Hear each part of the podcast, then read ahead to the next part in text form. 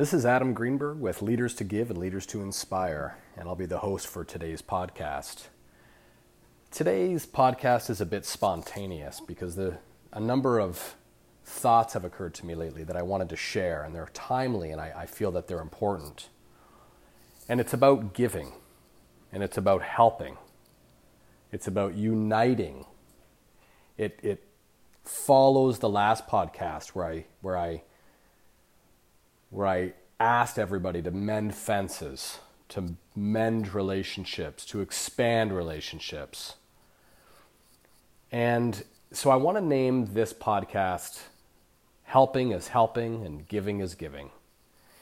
You know, the community that I live in here in Mexico is, a, is an amazing community. And it's a, it's a very diverse community. There's a lot of, of local Mexicans who live here of all different economic and so, social backgrounds and classes. You can't see me because uh, it's a podcast, but I'm quoting the word classes because it's a term that I, I can't stand, but it's a term we all understand. It means different levels of wealth and education. So there's a, there's a diverse group of, of, of Mexicans, of Americans, Canadians, Europeans, all from different socioeconomic backgrounds, all living together and living their lives. And what's beautiful about this community is how much generosity there is from all walks of life. Now, one of the causes, one of the primary causes that Leaders to Give, which is my California 501c3 nonprofit that, that I founded, one of our primary focuses is sustaining the financial operations of a albergue that translates to a hostel, an albergue for, for children in La Paz, which is about an hour north of here. Now, the town that I'm in is part of the La Paz County, but the, the, the albergue, again, that translates to hostel, is about an hour north of here. And we refer to the albergue as an orphanage, and that's because it's a home for kids whose parents are in prison or they're, they're homeless, or they're struggling with addiction, poverty, health issues, all sorts of reasons that these children are more or less abandoned. And they are more or less orphans, even though they legally, technically have parents. So we use the term orphanage, we use it a little bit loosely. We try to be very clear with our, our donors and supporters about who these kids are and why they need this help. But there's a group um, in this town who don't think that we should be helping those kids. They think that that's in La Paz and the people in La Paz should help those kids. And we're in this town and we should be helping kids in this town. I mentioned it's a very generous community. There's a ton of different causes. There's a group that provides scholarships. There's a group that provides free health care to kids. There's a group that rescues dogs and animals. And then there's all kinds of naysayers in town who think that one person should do this and shouldn't do that. You should help them, you shouldn't help them. And my, my topic today is to urge you that helping is helping. If you don't feel compelled to help rescue dogs, don't. But don't discourage others. Dogs need to be rescued. When I first moved to this town uh, eight, nine years ago, there was all kinds of, of, of wild or feral dogs on the streets. And sometimes they'd come running up to you and barking at you, and they're, they're not neutered, and they're, they're having puppies everywhere, and it's, it's dog crap everywhere, and it's a mess. And so helping these dogs and taking care of them helps the entire community. And it's a real service. It's not only good for the community, it's, it's a way to, for a civilized community to behave, which is to protect its most vulnerable. There's really no arguing that.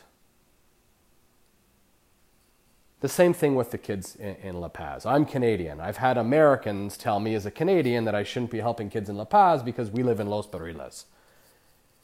We need to remove our borders. That doesn't mean open borders. So if you're on the political landscape that likes to say I'm all for open borders, I'm not. I'm for controlled, uh, some, some controls. I don't want everybody in the world arriving in Canada and, and, changing the fabric of the country, but I do believe in diversity and unity. but I'm not suggesting that we have open borders. I'm suggesting we remove the barriers that divide us. And it's something I'm very passionate about. Helping is helping, giving is giving. As a society, as a global society, as all citizens of Earth, there's enough to go around. There's a huge disparity of wealth, and I understand that. I understand that there's different systems. There's communism and socialism, capitalism, authoritarianism. Some of these systems are better than others. I'm quite proud that I work hard and I, I have money to spend and a nice home in two places, and I'm not ashamed of that. And I give what I can and do what I can to help uplift others. I'm not suggesting for a minute that one system is better than another, but I am going to suggest very passionately that it is incumbent on all of us to share our knowledge, to share our experiences, and yes, wherever possible, to share our wealth. I'm not advocating for socialism. I'm not advocate, advocating for the equal distribution of wealth. I'm advocating for sustainability and equitable opportunity. And I think we all have a role to play.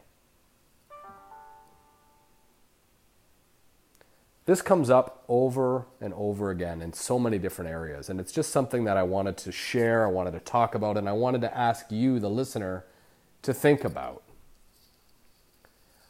I was on a recent board meeting, and there was a div- diverse viewpoint on a number of items. I don't need to get into what those items were, and I thought that the dialogue was very healthy.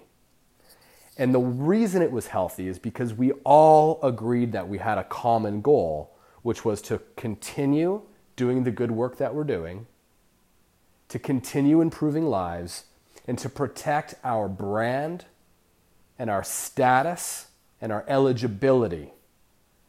One of the board members, one of the founding board members, reminded us that being a tax exempt charity is a privilege that's given to us by the government. By the way, the government that we as people elect to make those determinations. And she was right. It is a privilege, and it's a privilege that we have to honor and respect and uphold our obligation to those that we support and to those who support us through their very generous donations. And if you're one of those supporters and donors, rest assured that we will never deviate from that obligation and that responsibility. We will, however, constantly and continuously look at ways to improve how we operate and ways to expand the impact, the positive impact, and the reach of the work that we do. I think it's incumbent on us and I think it's our responsibility. And so, what do we do? You know, as I thought about what our nonprofit does, when I thought about what Leaders to Give, and it's www.leaders.com the number to give.org if you're listening for the first time and you want to check out what we do. When I really f- wanted to frame what it is we do, is it's twofold. We protect vulnerable people. We do that by providing them with food, with shelter, with medicine, with education. We protect vulnerable people. And at the same time, we teach and empower others to become leaders in our community, to sustain our communities, to reduce the burden on government and nonprofit organizations to be the sole owners of solving our very complex problems in society, we create leaders. And we create them through the experience of engaging in some of the activities that our nonprofit operates in. That's our mission. And I don't believe that there's limits to that mission, provided that we are creating leaders, we're enabling and empowering them and equipping them to become the leaders that we want in the future to solve the problems of our societies and to take advantage of the opportunities presented in our communities. And we help uplift others, we protect our communities most vulnerable. Every one of us has a role to play. I'm incredibly proud to be a part of a, a board that is committed to this mission. It's incredibly humbling to get together with them every month and, and hear their points of view, diverse points of view, diverse backgrounds and perspectives, and the ability for us. And by the way, we, we have different political leanings as well. We're from different countries. We have different uh, economic uh, opportunities, different levels of wealth, different levels of education. There's men, there's women. We're a diverse group and we have one common goal. And when we have different opinions, we always come back and focus on that goal. And that's what we all need to be doing more of. And build rebuilding those relationships that we have with each other and with others, especially those we disagree with, because we all do have one common goal. And that one common goal is to improve our lives, our own lives, the lives of our family, the lives of our friends, the life of those in our community. Who wants to live behind a fence with people starving on the other side of it? Who wants to walk down the street and have feral wild dogs barking and biting at your feet that are starving and skinny? Who wants to live in wealth and look over the, the, the fence or the wall and see starvation and malnutrition and desperation and filth and disease? The pandemic taught us that we're all in this together. It doesn't respect borders. It doesn't respect cultures, languages, colors, creeds, sexual orientations, or wealth, or political stature. It affects human beings. We are all human beings. We will never improve life on this planet if we continue to have an us and them mentality. There isn't them and us, it is all of us. Yes, some of us will be better off than others. I don't think that that's a huge problem, provided that we're all focused on a common goal, which is getting everybody into a, a sustainable, equitable life experience.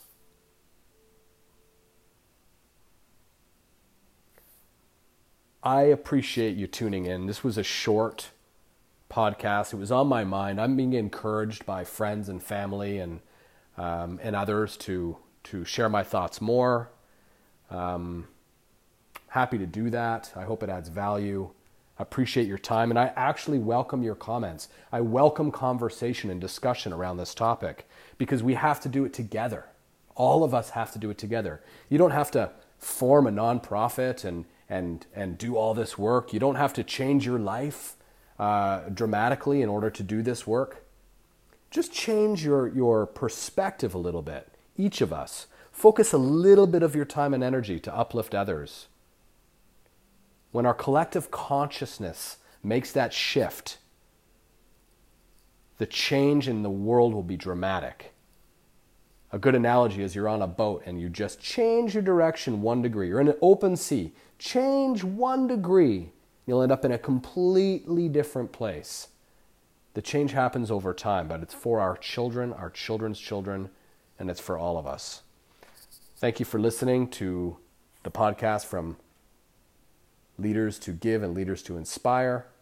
Tune in again. Send me a note. If you'd like to be a guest, I would love to chat with you about this topic or any others that you're passionate about or concerned about. Share my point of view. And I wish you a wonderful, healthy, safe, profitable, productive, and restful day. Bye for now.